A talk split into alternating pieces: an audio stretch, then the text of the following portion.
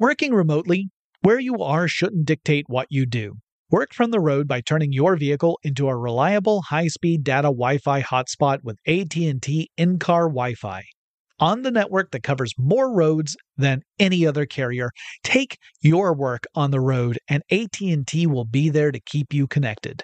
Connect up to 10 devices and stream conference calls, finish up that presentation, or answer last-minute emails. Why wait? Go to att.com slash in-car Wi-Fi today for free trial eligibility. Based on independent third-party data, number of devices varies by manufacturer. Always pay careful attention to the road and don't drive distracted. Wi-Fi hotspot intended for passenger use only when vehicle is in operation. Compatible device and vehicle required. No surprise here, but you know I gotta have my devices when I travel. I would be lost without my smartphone. I use it for directions, to find things to do, and most importantly, where to eat. I rely on it as a digital music player to enhance my experience as I explore a new place. Oh, and sometimes I even use it to make calls and stuff. That's the kind of traveler I am. And if you travel, you know what kind you are too. That's why you go with the Delta SkyMiles Platinum American Express card. If you travel, you know. I'm Dr. Sanjay Gupta, CNN's chief medical correspondent, and this is Chasing Life three out of four U.S. adults are considered overweight or have obesity. 75% of Americans. Dr. Fatima Cody Stanford. Our weight is one factor that plays a role in our health, but by itself, it doesn't give us the full story of who we are. We have to look at our full person. Listen to Chasing Life, streaming now on the iHeartRadio app.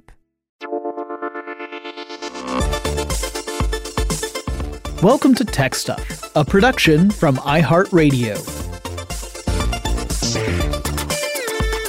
Hey there, and welcome to Tech Stuff. I'm your host, Jonathan Strickland. I'm an executive producer with iHeart Podcasts, and how the tech are ya? It is time for another classic episode. And for the last two Fridays, we have been publishing reruns from 2017 of the Macintosh story. It's a three part series, so this is the conclusion as of 2017 of the Macintosh story. So if you if you missed parts 1 and 2, you can look back at the last two Fridays and catch up. The original publication date for this episode was June 9th, 2017. So let's listen to the Macintosh story part 3.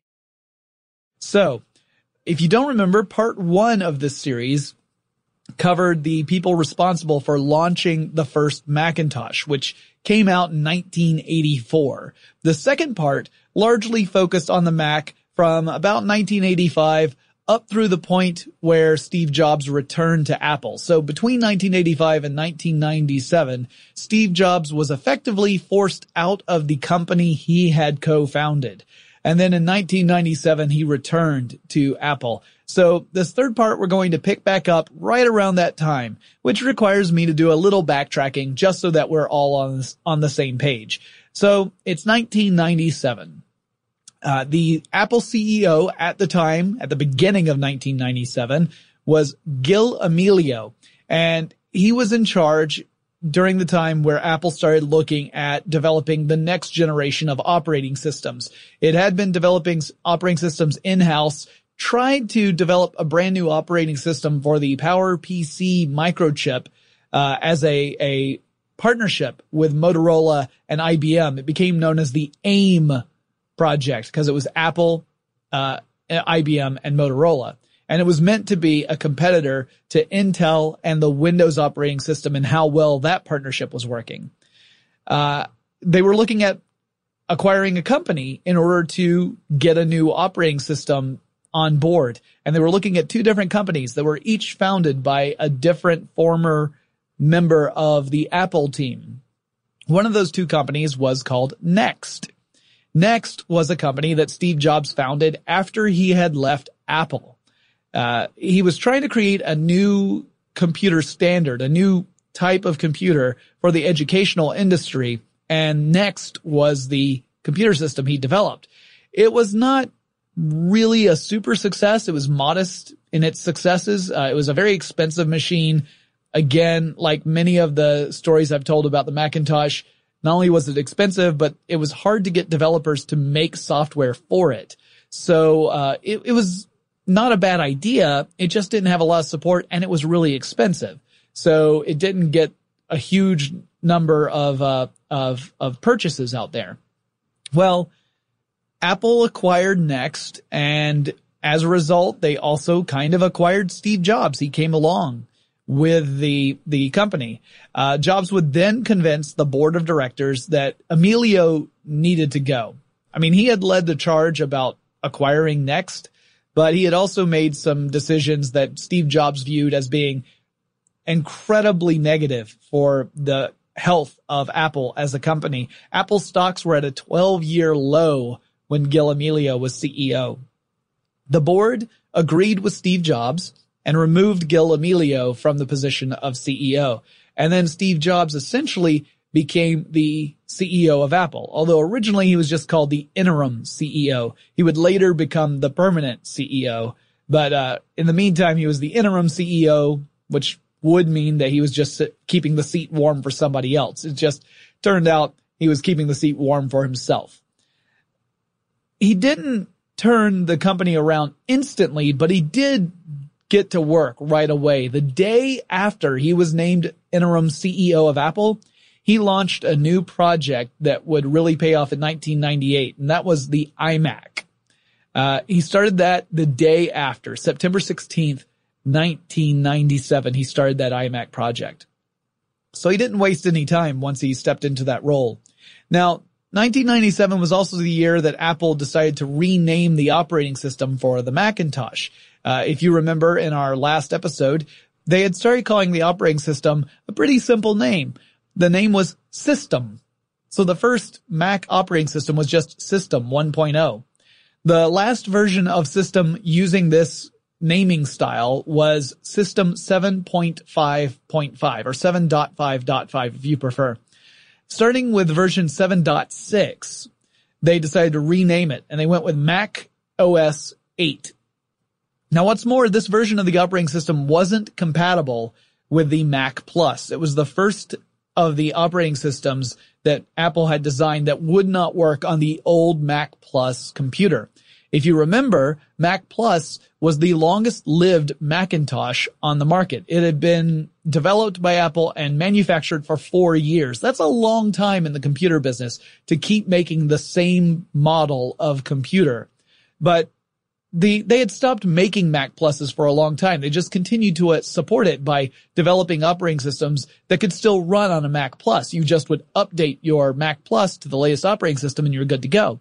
Well, Mac OS 8 was the first operating system that would not run on a Mac Plus. So this was sort of the mark of Mac Plus marching into the sunset. It was over. It was an obsolete form at that point. You could run old stuff on it, but you couldn't run anything new on it. Now, you might wonder why they changed the name of the operating system from system to Mac OS, and I'll explain that in just a minute. But Another thing that Apple discontinued continued at this point was uh, its licensing program, or at least it really changed that licensing program that had been rather disastrous for Apple over the last couple of years. So what had happened was Apple had, before Steve Jobs came back on board, Apple had started to license out its technology to other computer manufacturers, which meant that other companies could make computers that were Mac compatible. Essentially, they were called Mac clones. And there were several companies that were doing this and they were making cheaper versions of Macintosh hardware. It was in a totally different form factor. It didn't look the way a Macintosh looked, but it ran Macintosh operating systems and programs. So you could go out and buy a clone from one of these companies that was fully licensed. They were, they were not breaking the law or anything. And you could run that Mac operating system and software on your Mac clone uh, for much less money than it would cost for you to buy an official Macintosh, which meant that ultimately Apple was undercutting its own sales. Why would you go out and buy an official Apple Mac if you could get a comparable system for much less money somewhere else? Steve Jobs didn't really care for this. He thought it was a terrible idea. And so he wanted to renegotiate all those licensing agreements. So once the, the term was coming up, he wanted to renegotiate where the royalty fees would be much higher so that every sale of a Mac clone would guarantee Apple a certain percentage of the revenue. Now, of course, that doesn't make the manufacturing companies all that eager to sign a new agreement. It means cutting into their profit margin. And it would mean that they would have to start raising the prices of their computers to regain that lost profit margin. But that would mean that the higher priced computers would be in direct competition with the Apple computers. It would just mean a lot of tough decisions on the part of these licensed companies. So there was a lot of resistance on that. And that's when Steve Jobs decided to really make a move. You see, the agreement that they, Apple had with these clone companies was that they could continue to make clones of Mac computers as long as they were in the system seven range. If they were in that system seven range, then you could continue to make Mac uh, clones. But once they renamed the operating system from system to Mac OS, that part of the agreement no longer was valid because it was a different operating system, at least in name. And that's what the agreement had said that as long as it was system, they could continue to make them. It meant that all the Mac clone companies could not make the most up to date version of the Macintosh. They couldn't include the mo- the latest version of the operating system without paying another hefty license fee. And as a result, one by one, these licensed companies began to get out of the Mac clone business until by the middle of 1998, none of them were doing it anymore. So within about a year, Steve Jobs stopped this cloning program that was going on from his predecessor. Now, that in, in full was a, a pretty good decision, at least from a sales perspective for Apple. Back in 1995, Apple had sold four and a half million Macs. So four and a half million Macs in 1995, but then it started this clone program where it began to license the technology to competitors. And in 1996, sales of Macs dropped to 4 million units. So 500,000 units fewer than the year before. Now you never want to see the number go down. When you are in a company, you always want that, that graph to go up and to the right, not down and to the right. That's a bad graph if you're in a, a sales department. It was worse the following year. In 97, the writing was on the wall because sales had dropped to 2.8 million units. So 2.8 million from 4.5 is awful. Now, to be fair, there were other mitigating factors that were also affecting this. For example, Microsoft launched Windows 95 and that really affected sales at the end of 95 and throughout 96 and 97. It was a very powerful operating system. It was uh, much friendlier than previous versions of Windows. People said, oh, this is more like what I expect from Apple. And so people began to become more uh, uh, happy with Microsoft's approach to a graphic user interface or GUI operating system. So there were other factors besides the fact that there were cheaper clones on the market than Apple computers, but all of this together meant that uh, getting rid of that clone program just made sense. And that's exactly what Steve Jobs was able to do through this renegotiation process and then by changing the operating system name. Now, I'm going to keep talking about Steve Jobs because his history and Mac history are so closely tied together. Remember, the Macintosh started not as one of Steve Jobs' projects. It was an Apple project, but it wasn't headed by Steve Jobs. It wasn't until Steve Jobs was removed from a Lisa project and then he decided to get involved with the Macintosh project. But from that point forward, the Macintosh was really affected by Steve Jobs. Even when he was away from the company, a lot of his decisions would end up finding their way into the Macintosh generation after generation. He made some more big changes to Apple in 1998. For one thing, Steve Jobs shut down the Newton project. Uh, the Newton was a personal digital assistant that had become the butt of a lot of jokes thanks to a inconsistent, let's say imperfect design and implementation. It had a handwriting recognition feature that frequently did not work very well and was made fun of on The Simpsons, among other things.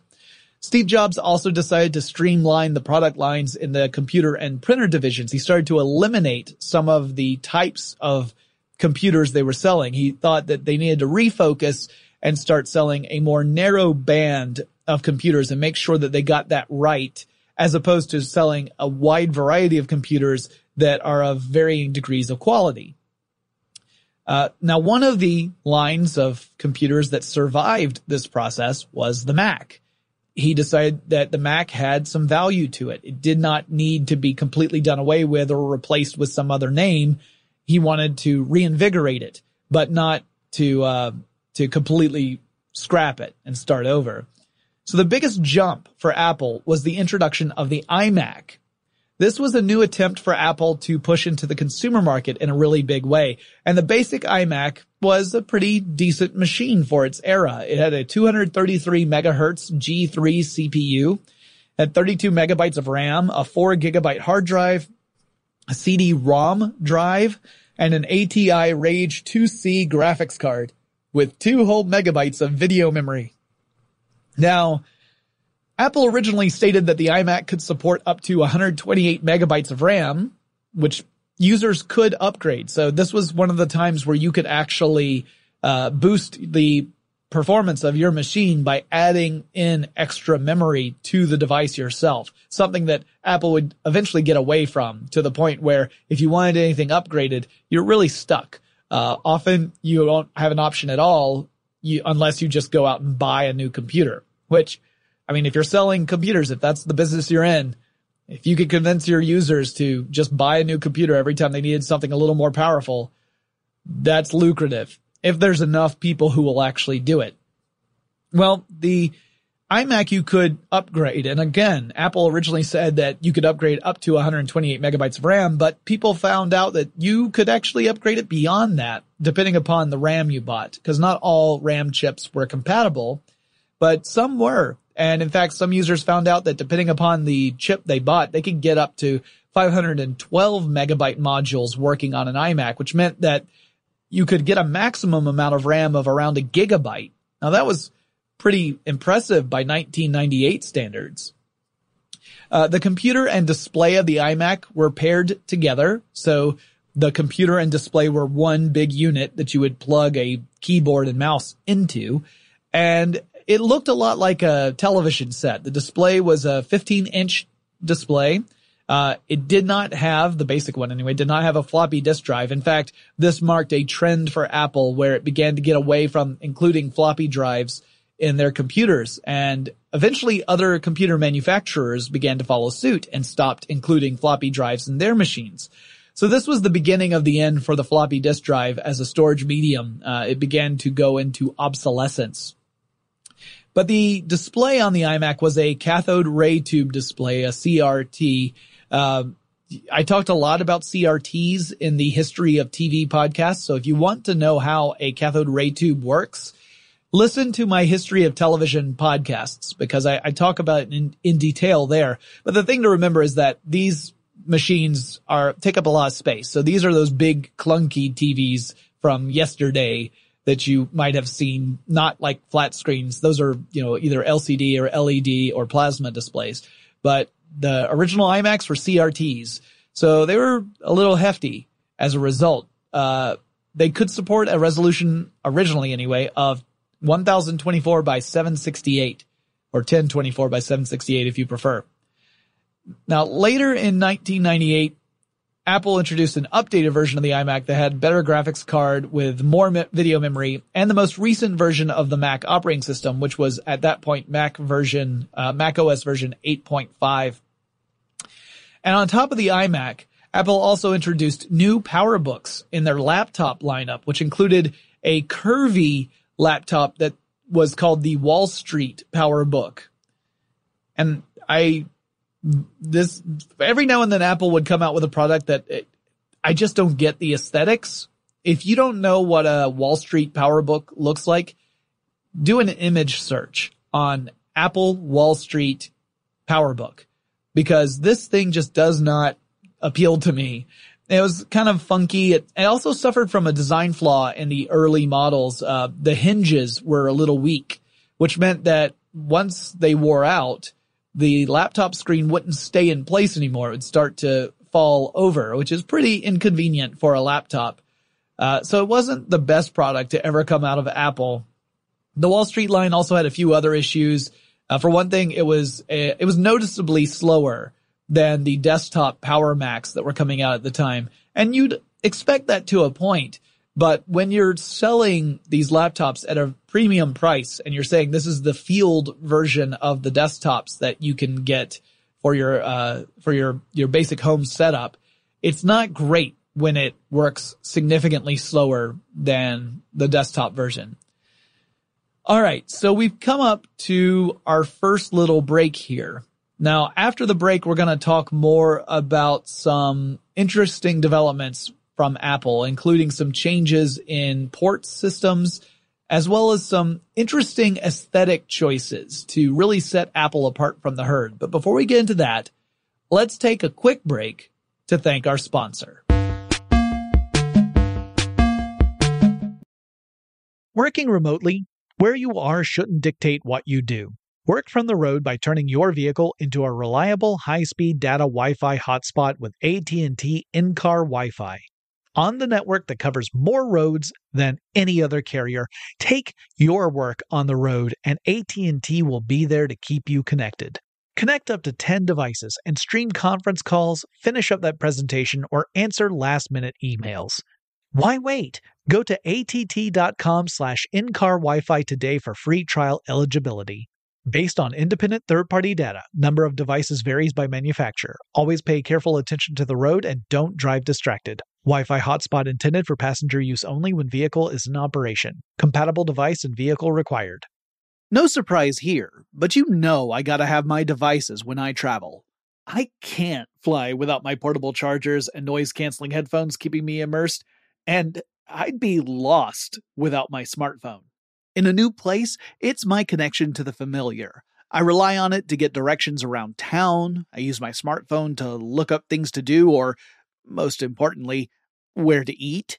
In countries where I don't speak the language, my phone becomes a universal translator. And heck, it can double as a digital camera, giving me the opportunity to snap unforgettable pictures of the sights that inspire me and fill me with joy. That's the kind of traveler I am. And if you travel, you know what kind you are too. That's why you go with the Delta SkyMiles Platinum American Express card. If you travel, you know.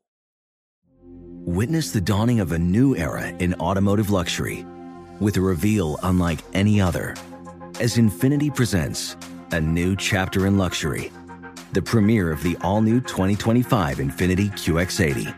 Join us March 20th live from the edge at Hudson Yards in New York City featuring an unforgettable performance by Grammy and Academy Award winning singer, songwriter, and composer, Jon Batiste. The all new Infiniti QX80 is unlike any luxury SUV you've ever seen. Smart enough to anticipate your needs, even before you do. Every line, curve, and detail was thoughtfully crafted so everything for every passenger feels just right. Don't miss it. Mark your calendars and be the first to see it March 20th at 7 p.m. Eastern, only on iHeartRadio's YouTube channel. Save the date at new-QX80.com. 2025 QX80 coming this summer. All right, so around this time, Apple introduced a new protocol that really took a large part in the Macintosh from that point forward, and that was FireWire. Uh, now, originally you had to get FireWire expansion cards so that you could get a FireWire port in your Mac, but but over time, FireWire would become a standard port in the Macintosh lines for several years. Uh, now, if you don't know what FireWire is, because it's it's largely been replaced at this stage, uh, it is a protocol, a, a, technology for moving data from one device to another, and it's meant to move a large amount of data in a small amount of time. So it's really uh, essentially similar to other types of ports that you would find on computers like SCSI ports back in the day, or USB ports, uh, or USB-C today, USB 3.0 style ports. Now, at the time, FireWire was a big advance from SCSI, at least your basic SCSI, unless you were using top of the line SCSI ports with the best cables that money could buy, you weren't maxing out your speeds uh, that high. In fact, uh, SCSI Ultra had about a 10 megabytes per second top speed for data transfers, which is not bad, except if you're trying to transfer very large files, let, let's say video files or very high quality audio files, that was a little slow. And remember that the Mac line of computers was frequently being used by video producers, audio producers for a lot of creative applications like that, as opposed to your productivity software, which was typically viewed as a Windows machine duty. Macs were taking on all these really high end and very demanding applications when it comes to audio and video production. So they needed something that would allow you to transfer data at faster speeds. Now FireWire's initial capabilities stretched up to the 400 megabits per second range. Now megabits versus megabytes, very different, right? A bit is uh, one single unit of information. It's either a zero or a one. A byte is eight of those collectively. So 400 megabits is equivalent to around 50 megabytes per second, but that's like five times faster than SCSI Ultra was. So Apple was looking at reinventing data transfers from device to device using the FireWire as their primary protocol. And also over time, they had the plan and they implemented this to increase the capability of FireWire to move at greater and greater speeds. So over the generations of the technology, it could move more information in a shorter amount of time. So it would become a standard port on Macs from about 2001 to 2008. It got its development in the late 90s, but really got wide rollout by about 2001. And over the next seven years, it was standard on almost every Mac that came out from Apple. Also in 1998, Apple discontinued quite a few machines from their lineup. They officially stopped supporting all of the Motorola processor Macs that preceded the switch to the PowerPC microchip. Now remember, Motorola still had uh, involvement in developing the PowerPC chips, but the chips that were in Macintosh computers prior to PowerPC chips were all Motorola chips. So at that point, Apple said, well, we're not going to support those anymore. Uh, everything is going to now depend upon this PowerPC microchip because that's what we're putting in our Macs from this point forward. They also discontinued support for the Apple II line, which is pretty incredible that they had supported Apple II all the way up to 1998. Now they had discontinued manufacturing the Apple II long before that, but they continued to support it all the way until 1998 when they officially ended support. Uh, that really tells you how long that Apple II's life was. Cause remember that was introduced, Apple II came out like in the late 70s, early 80s. So the fact that it lasted all the way to 1998 and at least some capacity in Apple support was amazing. Uh, so it was really the last hurrah for the Apple II. I still love the Apple II and I wouldn't mind finding one just to mess around with one, but, uh, I doubt that I could easily find one in good working order at this stage. I wish I could because I loved the Apple II. Now the following year, 1999, Apple released some new iMacs. Uh, like the previous episodes, I'm not going to cover every single model Apple released, which would just make this episode incredibly dull. But one thing I want to mention is 1999 because the iMacs came out in a selection of new colors. It wasn't just this beige computer that had been kind of Apple's trademark ever since the old Apple II days you could get a selection of different colors, which included blue, purple, orange, green, or red, but Apple called them different names. You could get a, an iMac in blueberry, grape, tangerine, lime, and strawberry. And I gotta be honest with you guys, even though I'm the dude from tech stuff who from the beginning has been accused of having an anti-Mac bias, and even though these machines are woefully outdated by today's standards, I really still dig the designs of these early iMacs, these 1999 iMacs in these bright colors. They're really appealing to me. Uh, I would love to have one in grape or lime. So I guess this episode is ultimately a Jonathan wish list of old computers that are obsolete, that are no longer supported, that don't run any useful operating system or software at this point, but I still kind of want. So the Apple II and a 1999 iMac are on that list. Uh, there's just something really appealing about those vibrant color schemes. So look up 1999 iMacs to get a look at what these, these brightly colored machines looked like back in the day. And maybe you'll agree that they're, they've got a certain appeal to them. They are big clunky machines because these are not flat panel displays. These are still CRT machines, but I don't know. They just seem kind of friendly to me. Now, Apple also introduced a desktop tower style computer called the Yosemite Power Mac G3. Some people refer to this one as the Smurf. And the reason they do that is the case was uh, blue. It also had white accents and it had sort of a transparent cover over the white aspects. The design included a drawbridge like door that could fold down to the right of the computer. That would allow you to add expansions uh, to the actual motherboard. And you could even open the computer while it was working. Like you could have the computer on and open it up and it would still run because all the modules were still connected to that hinged door. Um, it's kind of neat.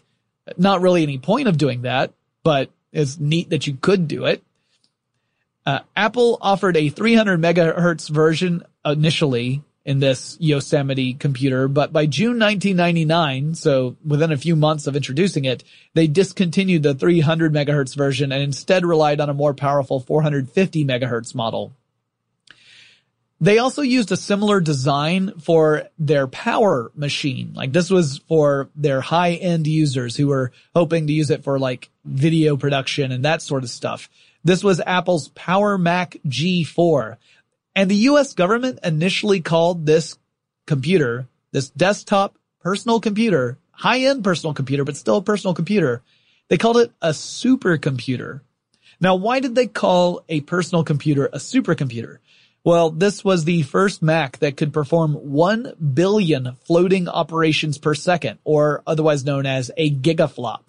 And at the time, gigaflop was considered a capability that was in the supercomputer range. So the US government said technically this Power Mac is a supercomputer.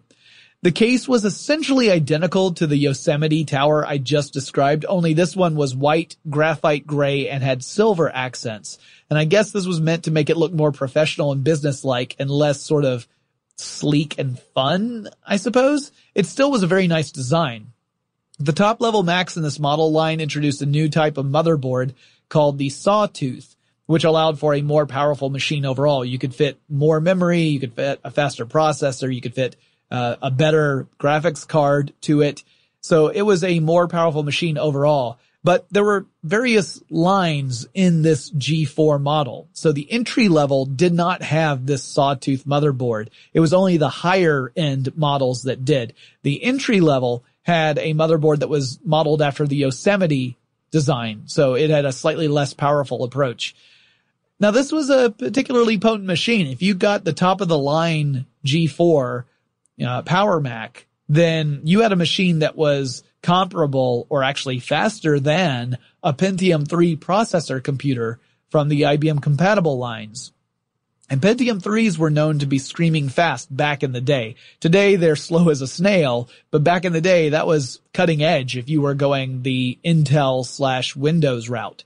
So the Apple computers were no slouch. They could go head to head with the the fastest machines coming out from uh, Intel's side. But Apple did do something that was kind of lousy to their customers when they introduced this Power Mac G4, and uh, it was all because of a supply chain issue. We're going to take a quick break, but we will be back with more about the Macintosh story in just a moment.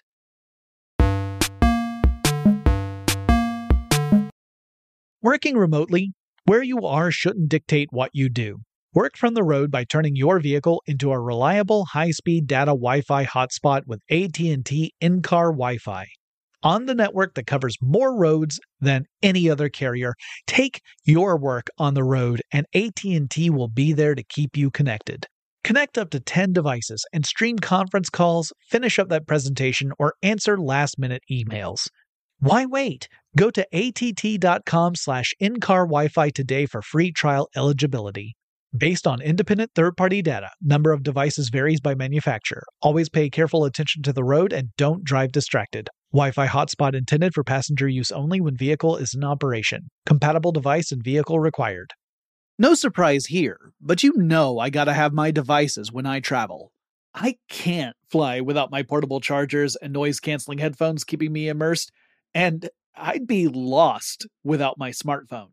In a new place, it's my connection to the familiar. I rely on it to get directions around town. I use my smartphone to look up things to do, or, most importantly, where to eat.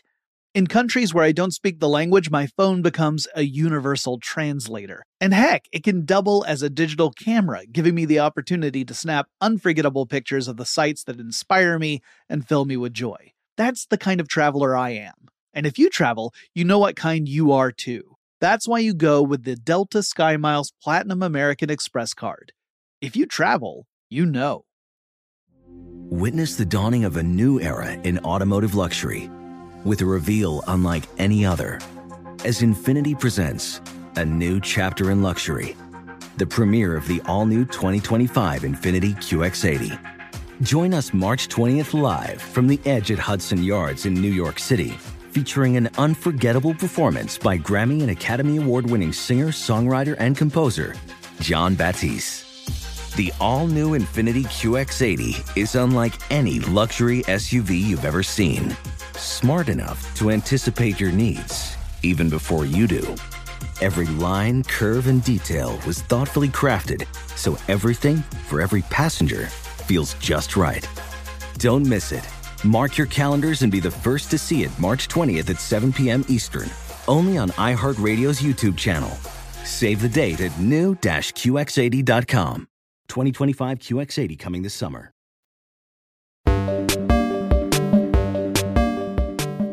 So, one of the things that computer manufacturers in general have run into are these supply chain problems where one element, or maybe more than one element in some cases, is being held up by the, uh, the, the suppliers of the specific components that are going into the computer. In this case, it was, uh, the microprocessors. Apple was finding that Motorola could not supply 500 megahertz processors at the rate that Apple needed them, which was unfortunate uh, because Apple had a bunch of orders for 500 megahertz Power Mac G4 computers. So Apple did something that a lot of people found a bit questionable. The company scaled back all their models by 50 megahertz. So instead of selling a 500 megahertz machine as their top machine, they went with a 450 megahertz machine as their top machine. This refers to the processor speed. So how fast is the CPU inside the Power Macs? Uh, 450 megahertz, obviously 50 megahertz slower than a 500 megahertz machine. And then the 450 megahertz machines were scaled back to 400 megahertz, so on and so forth. So everything took like a half step back from where it was supposed to be, but Apple did not change the prices of their models. So the top model was still the same price, even though it had a less powerful processor than what was originally planned. And Apple customers got a tiny bit peeved about this, understandably so, that they were paying a premium price for something that was less powerful than what they were promised. So this was a pretty nasty little situation for Apple. Fortunately, the company was able to rectify things in like a week, but it still was a rough week over at Apple computers uh, due to this little kerfuffle. And um, yeah, so people who talk about Apple being a company that that sets a premium price, it's stuff like this particular incident that reinforces that idea. Now, the Wall Street Power Book ended up taking a bow in 1999. It, they discontinued the Wall Street and decided to launch a new model of PowerBook that was codenamed Lombard. And this was the first PowerBook Mac to have a USB port on it. So it was revolutionary at the time and it was the fastest laptop line at the time of its debut. Not, not fastest for Apple. The PowerBook Mac that was codenamed Lombard was the fastest laptop on the market, period, when it came out. Uh, it also had a bronze translucent keyboard, which I think actually looks more brown than bronze and was, in my mind, really unattractive. That's my own personal perspective on it. Maybe that's that anti-Mac bias kicking in again. Uh, but the specs were really impressive, even though I found the aesthetic to be not terribly attractive. Taking a page from their success with the iMac, Apple also introduced a laptop for the education market called the iBook. Uh, this was a bit chunkier and more rugged than their PowerBook line. It was less powerful, didn't need to be as powerful as the PowerBook, uh, but it still had a lot of curved lines in the design. I kind of dig the iBook. It does look a little unwieldy, especially compared to the laptops that Apple produces today but uh, it has again a kind of a friendly look to it. I think. Now, one thing that really helped Apple out at this time, something that was completely outside of Apple's control, was a little thing called the Y2K scare. And uh, you may, oh my droogs, not remember what this was about. Things changing so skorry and people like to forget. But the Y2K bug or the Y2K scare was all about how some lazy computer programmers and computer scientists had really made a terrible design decision that frightened the pants off a whole bunch of people back in the late 90s. So here's what it was all about. I'm going to give you a quick summary because I could do a full episode. In fact, I have done a full episode about Y2K. The problem was that programmers were a little lazy back in the day. And when some programmers were designing various architectures, they took a shortcut when it came to designating years and they used a two digit method of designating the year. So if you put eight, nine as the two digits, then the computer knew you meant 1989. But you're probably already spotting the problem, which is that once you got to 1999, you're going to roll over to 2000. But computers only had two digits to tell what the year was going to be. So 99 to 00 could be interpreted as 1900 instead of 2000. And a lot of different computer processes could screw up as a result. You had things that were pretty easy to imagine going haywire, like, like, uh, uh, financial software that is calculating stuff like interest. Well, if it rolls back a hundred years, that's really going to mess things up. But people were worried about all sorts of stuff, like computers just stop, maybe they could stop working and not just computers, but other devices too that were working on microchips that had this kind of architecture. So people were worried about getting stuck in elevators or what would happen on a plane. Well, Apple didn't have to worry about this because their programmers didn't use that convention when they were designating years. So they didn't have to worry about running out of time with two di- digits.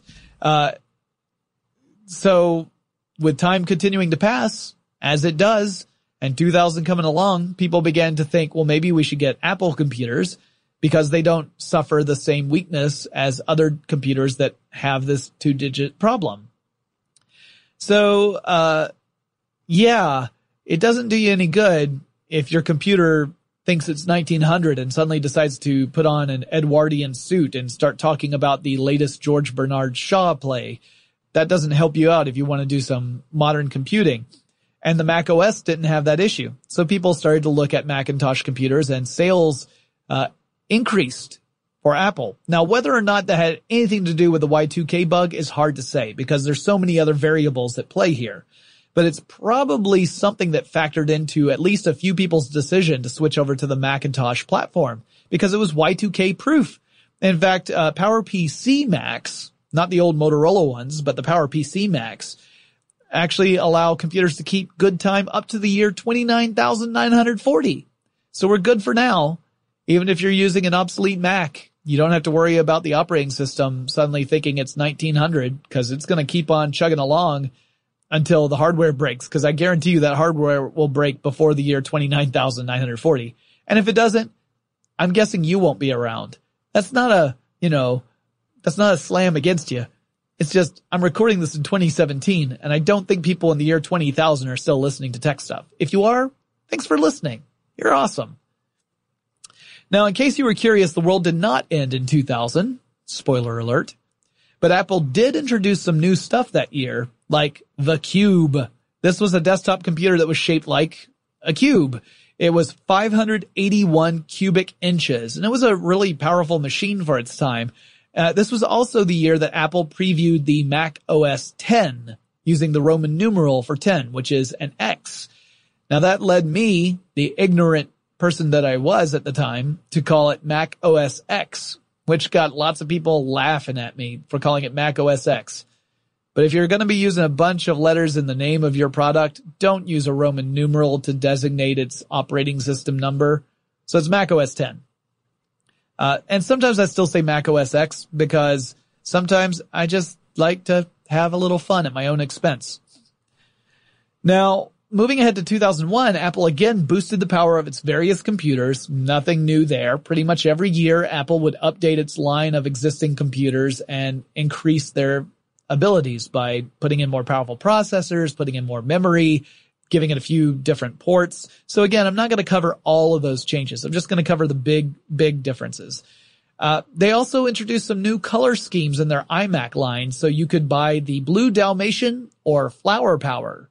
These actually had designs, not just a solid color. They actually had, you know, designs on them that I find almost, but not quite completely unappealing. So I don't want either of those. If anyone's listening and they want to get me the wish list of items I've talked about, like Apple IIs and the iMac, you know, lime or the iMac grape, that's cool. But don't get me a blue Dalmatian or flower power. I don't need them.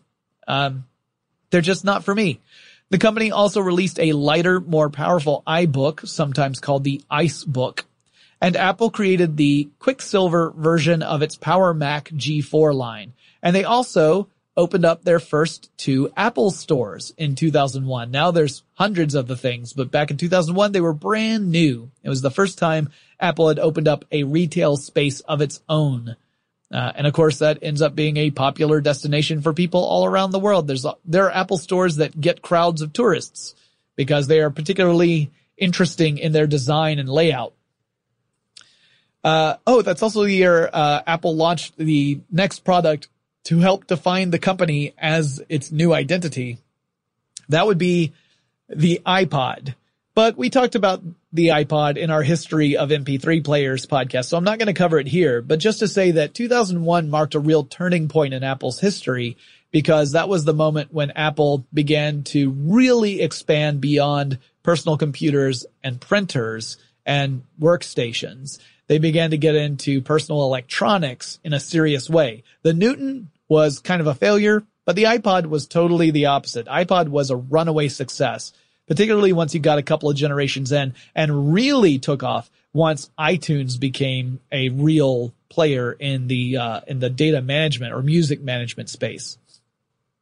Now 2002 was more of the same with tweaked computer designs, some boosted performance, and not much else. Apple did create a new line of Macs for educational institutions. They called it the eMac, E for education. Uh, it was housed in an iMac-like CRT style case.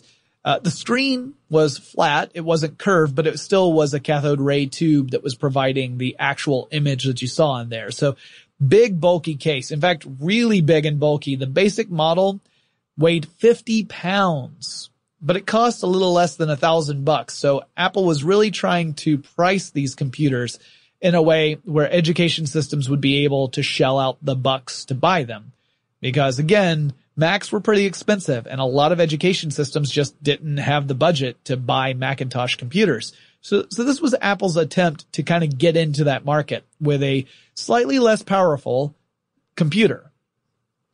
In 2003, Apple began uh, introducing Macs that were no longer backwards compatible with the old classic Mac operating system, and this began the march of obsolescence for those old OS builds. The company continued its trend of updating machines, but again, there were no major revolutions that happened in 2003. Apple did introduce the Power Mac G5 with the uh, IBM PowerPC 970 CPU. That gave the Mac a processor speed of between 1.6 to 2.0 gigahertz, depending upon the model that you bought. This computer generated so much heat that it required nine cooling fans to manage it. Nine fans inside of this computer so that it would not overheat. The case was also made out of aluminum, which is a very effective conductor of heat, which is good because a lot of heat gets generated inside the machine. It transfers out to the case and the case transfers it out to the air around it. But yeah, these machines got pretty toasty. Well, we've got one last section to go through to talk about the history of the Macintosh and get up to present day. But before I jump into that, let's take another quick break to thank our sponsor. Working remotely, where you are shouldn't dictate what you do. Work from the road by turning your vehicle into a reliable high-speed data Wi-Fi hotspot with AT&T in-car Wi-Fi. On the network that covers more roads than any other carrier, take your work on the road and AT&T will be there to keep you connected. Connect up to 10 devices and stream conference calls, finish up that presentation, or answer last-minute emails. Why wait? Go to att.com slash in-car Wi-Fi today for free trial eligibility. Based on independent third party data, number of devices varies by manufacturer. Always pay careful attention to the road and don't drive distracted. Wi Fi hotspot intended for passenger use only when vehicle is in operation. Compatible device and vehicle required. No surprise here, but you know I gotta have my devices when I travel. I can't fly without my portable chargers and noise canceling headphones keeping me immersed, and I'd be lost without my smartphone. In a new place, it's my connection to the familiar. I rely on it to get directions around town. I use my smartphone to look up things to do, or, most importantly, where to eat. In countries where I don't speak the language, my phone becomes a universal translator. And heck, it can double as a digital camera, giving me the opportunity to snap unforgettable pictures of the sights that inspire me and fill me with joy. That's the kind of traveler I am. And if you travel, you know what kind you are too. That's why you go with the Delta SkyMiles Platinum American Express card. If you travel, you know. Witness the dawning of a new era in automotive luxury with a reveal unlike any other as Infiniti presents a new chapter in luxury, the premiere of the all new 2025 Infiniti QX80. Join us March 20th live from the edge at Hudson Yards in New York City featuring an unforgettable performance by Grammy and Academy Award winning singer, songwriter, and composer, Jon Batiste. The all new Infiniti QX80 is unlike any luxury SUV you've ever seen. Smart enough to anticipate your needs, even before you do. Every line, curve, and detail was thoughtfully crafted so everything for every passenger feels just right. Don't miss it. Mark your calendars and be the first to see it March 20th at 7 p.m. Eastern, only on iHeartRadio's YouTube channel. Save the date at new-QX80.com. 2025 QX80 coming this summer. Jumping into 2004, the big news that year for Apple was a redesign of the iMac. Now, the older CRT versions were replaced that year with a new flat panel display version. Uh, the computer was in the same housing as the display with an optical drive to the right of the screen and all the ports helpfully on the back of the darn thing. I hated that design decision, by the way, to have all the ports on this computer on the back. I understand it was necessary for the layout for the motherboard, but man, it was so irritating to have to plug everything into the back of the machine in order to use it, including stuff like your mouse and your keyboard, that kind of thing. But this looked like a flat panel television on a stand. The entire computer was housed inside of this thing. Big dramatic change from those big bulky CRT sets of the iMac before. And uh, a totally new design, brand new aesthetic move for Apple. And it kind of started Apple down the pathway of that smooth white 2001-ish aesthetic that they became known for. Uh, a lot of Apple's products would end up following that same sort of design philosophy, but uh, this was one of the earliest ones. And I actually had an iMac in this style, although it wasn't a 2004 iMac. It was a bit later. It might have been as late as 2006, but um, I definitely had one of these Macs. It was the only Mac I've ever owned. I liked it just fine. I just never bought another one. Uh, so kind of cool. This 2001-ish approach, very different from the lollipop colorful approach of the CRT iMacs from just a few years earlier. And in 2005, we got the Mac Mini.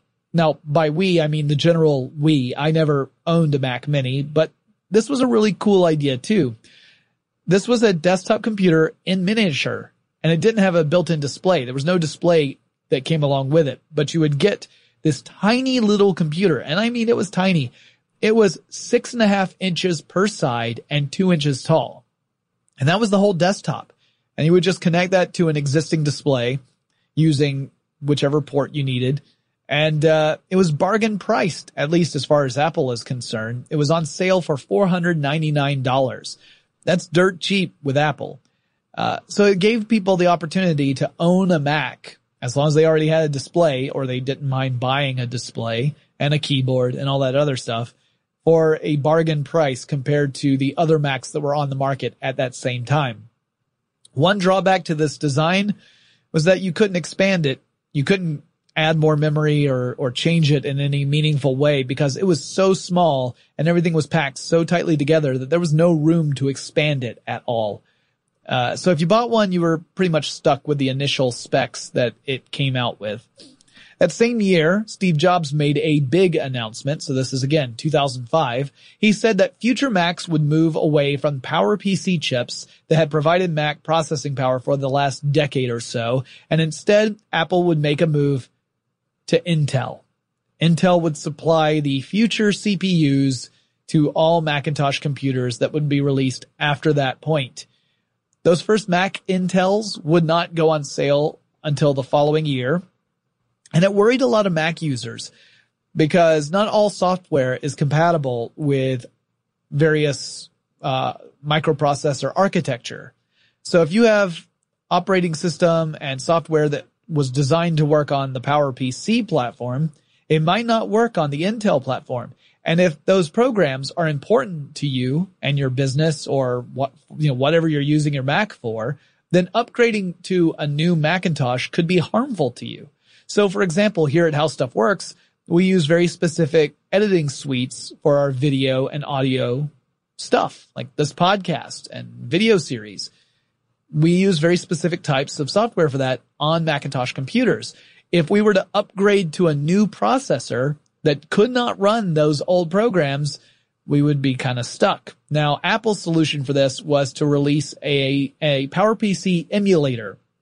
It's called Rosetta named after the Rosetta Stone, which of course was used to help translate hieroglyphics back in the day. So Rosetta was an emulator, which means it's a program that simulates another type of technology. In this case, another type of microprocessor, the PowerPC style microprocessor.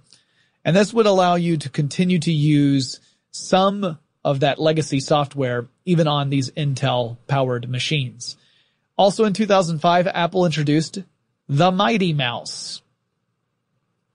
You can't see this, audio listeners, but I'm making a very unimpressed face into the webcam I'm using for the Twitch stream of this episode. Remember, you can always go to twitch.tv slash tech stuff if you want to watch an episode live as I record it. Well, the Mighty Mouse was a mouse that had more than just one button capability the Macintosh was famous for shipping with a mouse that only had one button. And if you wanted other types of functionality, you had to hold down a key on the keyboard while pressing down on the button. The Mighty Mouse actually had ability to use the left side of the mouse or the right side of the mouse, uh, or you could squeeze both sides and create three different types of controls with this mouse or three different types of commands with one mouse. So it still felt like one button, but you could press the left side of the button down or press the right side of the button down or squeeze it and that would allow you to execute different commands in various programs. Why not just make a mouse with extra buttons with each button dedicated to a specific function? Because Jony Ive, who's a chief designer over at Apple, and Steve Jobs hate buttons, I guess. They just don't like them. They like the aesthetic of a smooth, buttonless type of device even if it means that they are stressing form over functionality. Now maybe again, that's my anti-Mac bias, but I like functionality over form. I want something to work first and then look nice. I don't want it to look nice and then just work okay. Uh, but that just shows the difference of approach I take to technology than Apple takes. Now, Apple would argue that they value both equal that something needs to look amazing and work perfectly. I would argue the Mighty Mouse does not quite achieve that. Uh, that's my own personal opinion as someone who had a Mighty Mouse and a, an iMac and I despise that mouse a lot. But again, anti-Mac bias. So don't pay too much attention to me. The company also began to ship dual core Power Macs at this time using dual core processors. This is part of a new era in computing at this point, where we started to see these multi-core processors find their way into consumer computers. Now, I'll likely do a full episode about what multi-core processors are and how they work and why it's important at a later date. I've covered it a little bit in previous tech stuff podcasts, but uh, just know that it would take a full episode to really explain this, but it was a big advance for Macintosh computers at the time. Now in 2006, the first Intel Macs started to hit store shelves. And the biggest drawback for Mac users was that these machines wouldn't support any classic Mac OS applications. So if you had those legacy apps you depended on, you couldn't run them on those machines. You had to keep an older Mac around or you had to create an emulator to run them.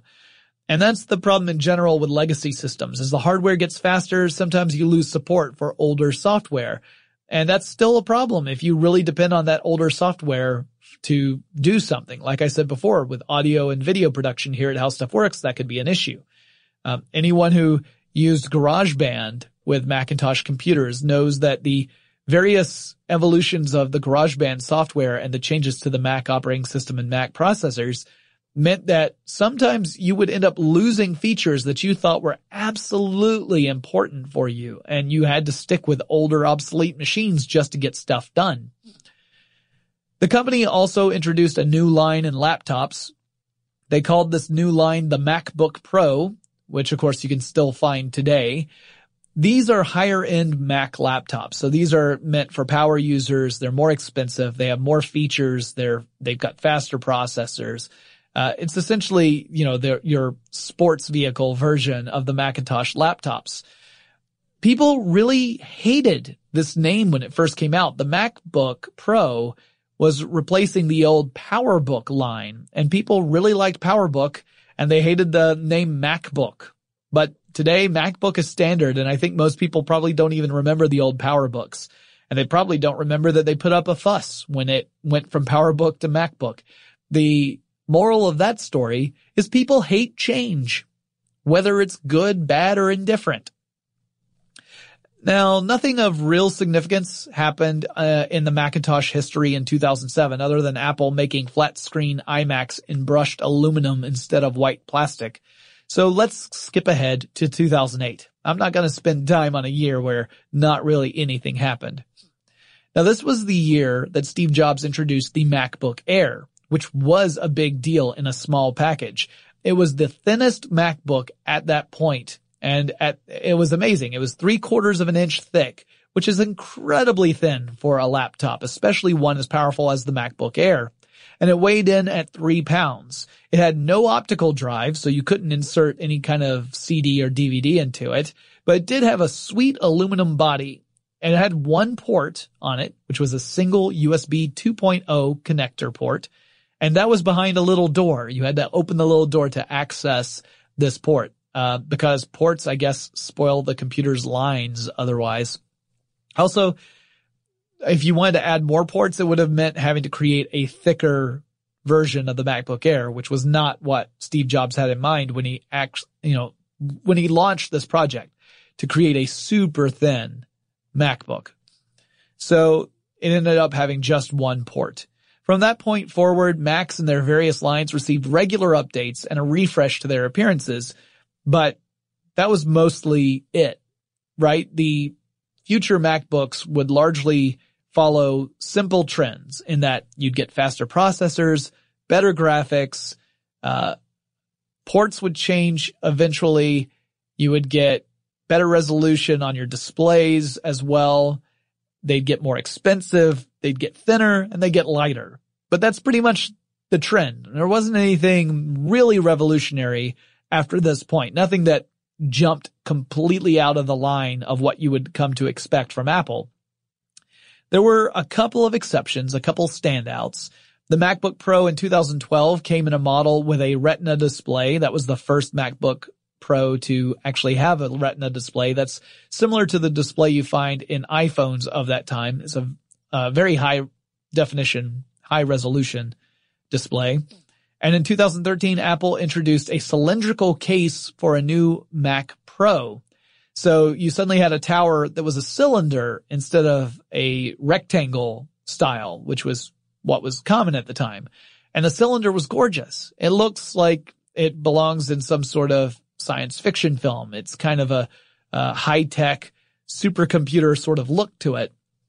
And this Mac Pro was really meant to work as a server or a workstation. It wasn't necessarily meant to be your own personal computer. They were pretty darn expensive when they came out. Um, and it was a really unique aesthetic, something that stood out. However, I can tell you that some of the video team here at How Stuff Works have a few strong opinions about the performance of this specific model of the Mac Pro, and they are not entirely positive. May just be our own experiences with them, but something that they found somewhat uh, frustrating is a good word. I was trying, searching for a word that wouldn't be too harsh. Frustrating is a good one. But this was another example of Apple taking a dramatic departure from the general aesthetics that were prevalent in personal computers at the time and trying to make it their own. Um, one thing else I need to mention before we conclude really, uh, obviously a, a moment that really changed the direction of Apple overall and the Mac in particular was the death of Steve Jobs. He passed away in 2011. We did an episode called One More Thing all about Steve Jobs where we talked about this. And this obviously had a monumental impact on the company as a whole. He had already stepped down as CEO earlier before his passing, but he was still very much a presence at Apple up until a couple of months before his death. And he had handed the reins over to Tim Cook to become the new CEO. But it had been Jobs along with a top tier level of designers like Jony Ive who had really set the direction of Apple and the, the aesthetic direction for products like the Macintosh computer line and the, the Macs that followed.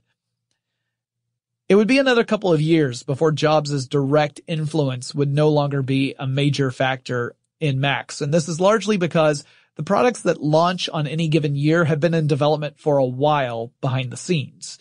So while Steve Jobs passed away in 2011, it would be another year or two before his direct influence was no longer a living component of the Macs that followed. But this did mean that Apple started ha- having to produce computers without that guidance from Steve Jobs himself. And that, uh, some people ended up pointing out as being a, an issue. Some people say that the changes to the Mac line post Steve Jobs haven't been terribly inspirational or innovative. Others have said that it's been more frustrating as Apple has continued to change things up. Remember in 2008, they stopped making FireWire a standard on all Macintosh computers. By a couple years later, they started moving toward, well, actually really this year, they started moving and last year they started moving toward USB-C ports and abandoning uh, things like the Thunderbolt connectors. So there have been changes.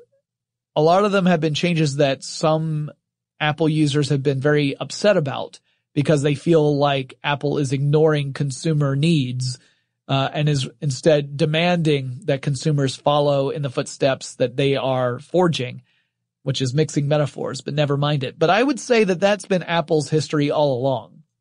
Apple has made very strong decisions to go in certain directions that require users to follow suit or they get left behind.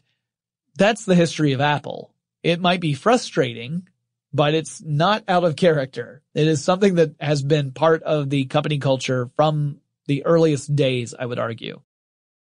And that concludes the three part Macintosh story as of June 9th, 2017. Uh, I'll have to check and see if I've done updates since then because clearly, you know, a lot can happen in six years, seven years. So we will look and see what kind of updates we can do. Maybe it could be a shorter episode because uh, a lot of the really dramatic stuff happened all the way through its early years, right? With the formation of the Macintosh in the first place. And a lot of the things that have happened since then have been largely iterative, although you could argue that Apple developing its own processors is a huge part that we should touch on. So maybe I will do an update in the near future. In the meantime, I hope you're all well, and I'll talk to you again really soon.